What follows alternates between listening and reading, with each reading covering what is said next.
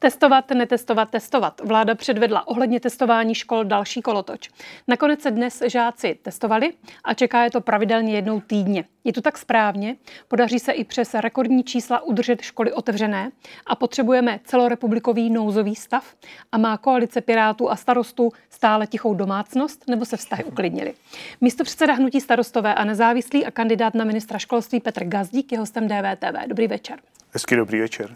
Potřebujeme celoplošný nouzový stav kvůli nemocnicím. Vláda sice před chvílí oznámila, že nouzový stav zatím nevyhlásí, nicméně ministr zdravotnictví ho chtěl a také hejtman Moravského kraje Grolich po něm volá.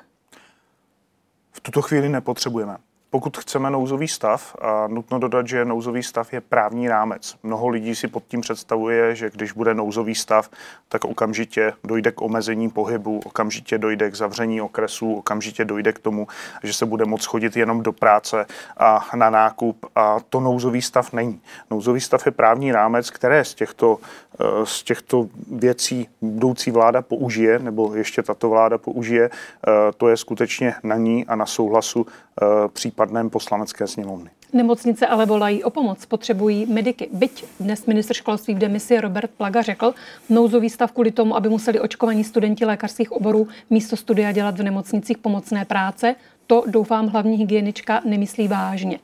Ale pravda je, že nemocnice volají o pomoc a to bez nouzového stavu tento případ úplně nejde. Uh.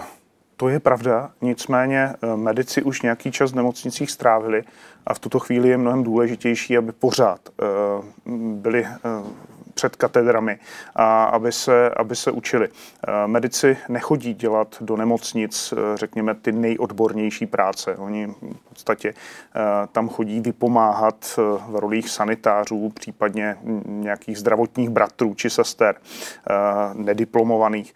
A to, že vláda tu situaci, situaci podcenila, je mě strašně líto, ale v té váze, jestli vyhlásit nouzový stav, který je tím právním rádcem, který dovolí ty mediky dostat, dostat do nemocnic, eh, tak toto skutečně není teď důvod pro vyhlášení nouzového stavu. Kdy to bude důvod?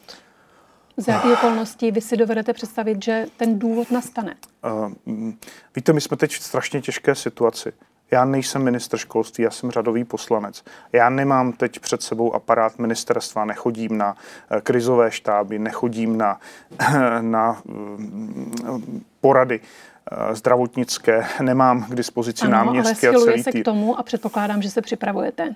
My se určitě, a že víte, co se kolem vás děje. My se určitě připravujeme a určitě víme, co se kolem nás děje. Dnes měli předsedové a nás, naši uh, zástupci uh, odborní týkající se koronaviru všech pěti stran, budoucí pěti koalice, dlouhý kol. Uh, máme společný čat, tak mi řekněte, řešíme, řešíme ty věci dnes a denně. Před sebou, v soboty budete neděl. v roli ministra školství, jakože jim asi budete, tak z jakých okolností vy jako budoucí člen vlády si dovedete představit, že se země dostane do nouzového stavu? Že ho bude potřebovat?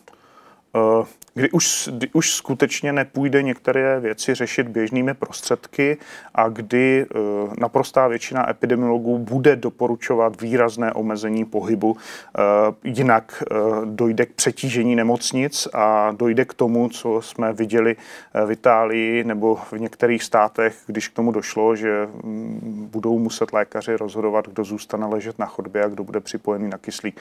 To je ten důvod, proč bych, bych byl pro vyhlášení nouzového stavu. Eh, a samozřejmě mělo by to být eh, určitý čas předem, eh, protože to přetížení nemocnic jsme schopni predikovat třeba 14 dnů dopředu, takže ve snaze tomu zabránit je podle mě v takovémto případě nouzový stav odůvodnitelný. Je správně, že se děti plošně ve školách testují?